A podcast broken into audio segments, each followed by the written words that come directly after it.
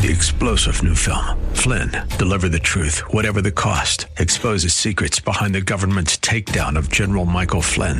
Flynn knew what the intel world had been up to. He ordered the first audit of the use of contractors. This set off alarm bells. He told the truth. He was the most dangerous person for Donald Trump to hire. They had to get rid of Flynn.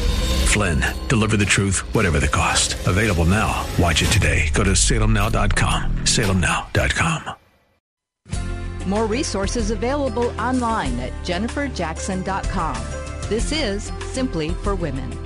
Yes, it is. And you know, as women, we sometimes go through dark valleys, deep sufferings, and painful times. And that's the experience of our dear friend Candy Alcosiba. And if you missed the ye- yesterday's episode, I want you to go back and hear part one of her story. And you will find that at jenniferjackson.com and look under Candy Alcosiba. But Candy, she was a pastor's wife for 30 years, as I can relate to being one for 32 years, and moved to Texas. And as she was there, in Texas. Her entire family moved along with her. That would sound wonderful. Her parents, her her brother, her sister, but l- dramatically their life changed forever when 20 police agents showed up at her brother's home swarming his house and they later learned that her brother had been living a double life. So I want you to hear that full story and the news came that um, he was going to be going to jail. So, Candy, catch us up from here. We were talking about how um, you lost so much.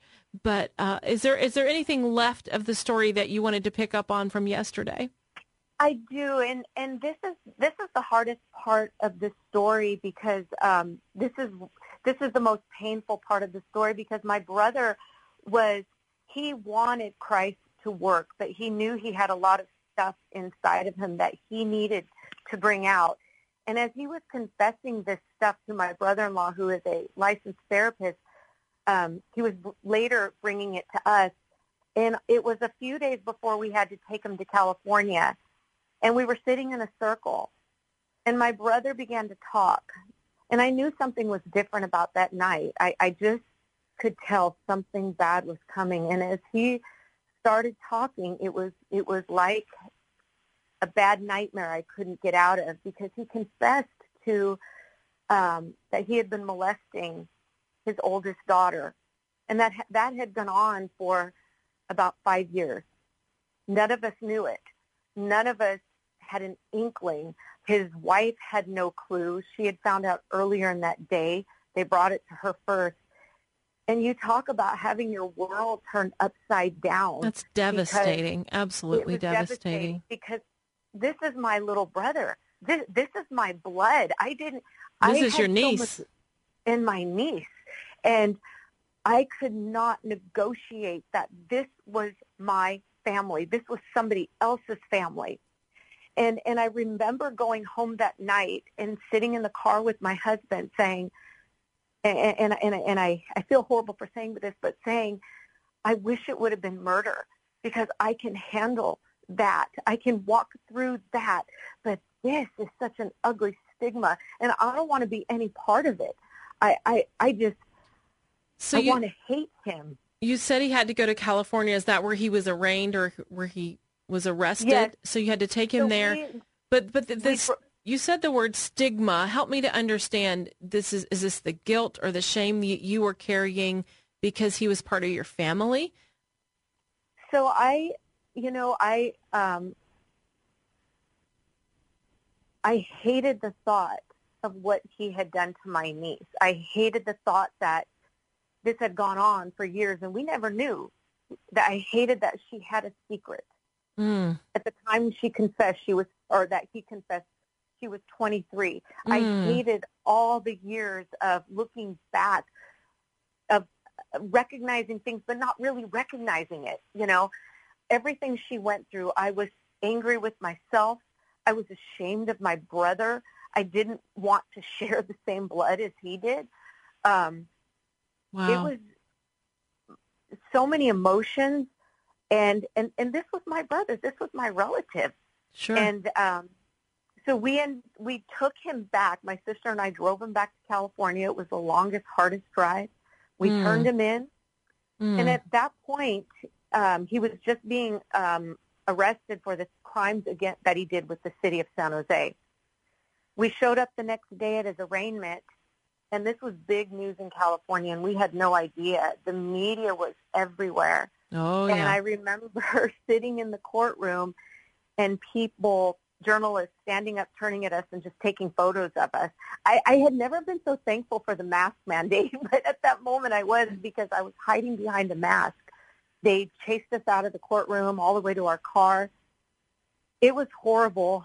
And then a couple months later, we learned that my niece was also going to press charges, which she should have. She had every right to. But it was during that time that their family began to pull away from us because my um, my sister-in-law, you know, they couldn't understand how we could possibly still love my brother. Mm. And I have to be honest, I couldn't understand. I I wanted to hate him. I it would have been so much easier if I could just discard him and um, let him go and forget about him and hate him. But I couldn't because the Word of God, that kind of that kind of hate doesn't coexist with what the Lord is, was telling me to do. And what did the um, Lord tell you to do? the Lord, He want to love my brother. What does um, that What does that look like? So he's in prison now for how many He is in years? And, now. and so you He were to love him as a prisoner. Yes. So he isn't. He, you know, we we got through the the sentencing. He pleaded guilty to all those things. One of the things the Lord kept bringing back to my mind was my niece said in that circle that night that she was going to take that secret to the grave. Had my brother not even brought this out, she'd still be carrying that. Mm. But now she's able to get healing. Um, she didn't have that freedom to get healing. She was keeping a secret. She was carrying so much pain. Um, and my brother, you know, I think about this, you know, if the Lord would have came back or he would have died before, I don't believe my brother would have been taken home. I don't believe he would have been taken to heaven. I believe the Lord had to get him into prison to start dealing with the things that he need, needed to deal with. And um, what does it look like to love him now? It it has been um, a process because there have been moments where I've had rage. Um, you know, I've never blamed God. Um, what I, what I found myself is hiding from everyone and everything, begging my husband to quit ministry. That was the lowest point. I, I pleaded with him to resign because I didn't want to face people. As the story was coming out and people were finding out not just the steady stuff with the city, but the stuff he had did to his daughter. Right. I lost a, I lost a lot of friends. Um, You know, that was to me the most poignant thing that you, when you wrote, it just really hit my heart. You said, you, I lost my sister-in-law.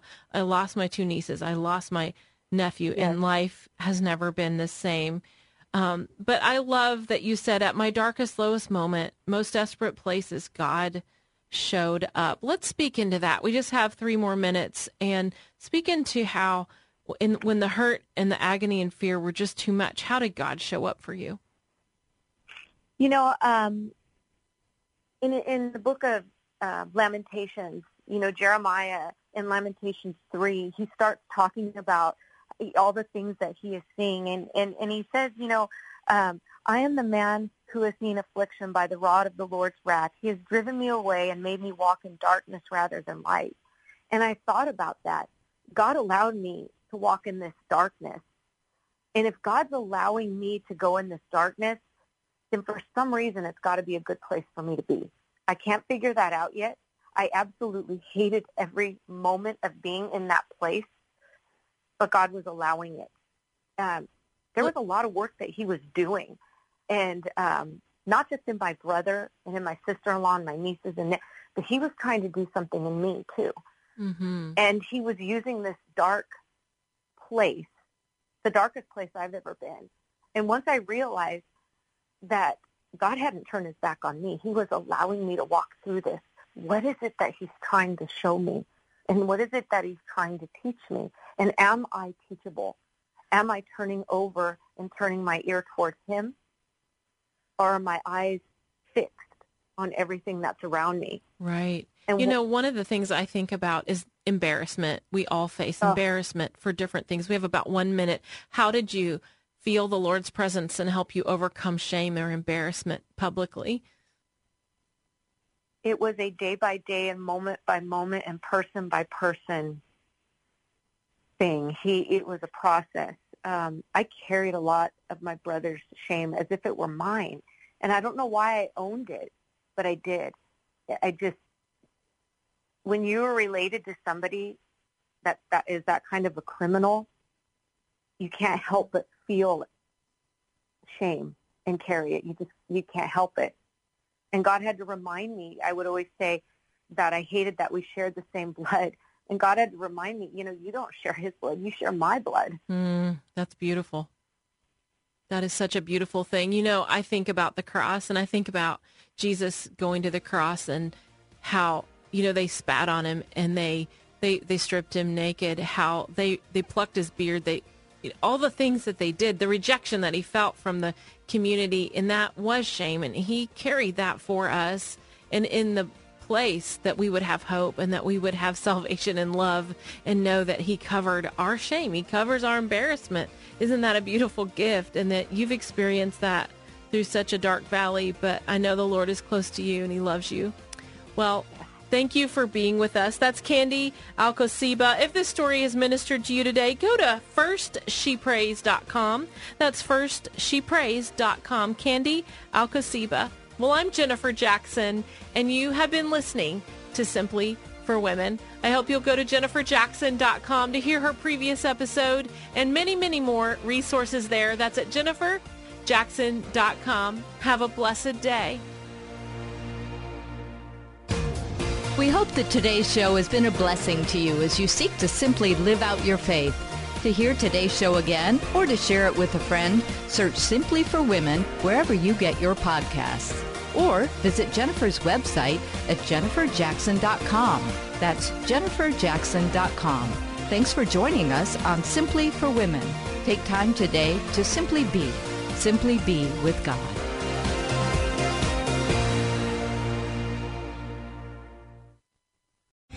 Three star general Michael J. Flynn, head of the Pentagon Intelligence Agency, knew all the government's dirty secrets. He was one of the most respected generals in the military. Flynn knew what the intel world had been up to, he understood its funding. He ordered the first audit of the use of contractors. This set off alarm bells.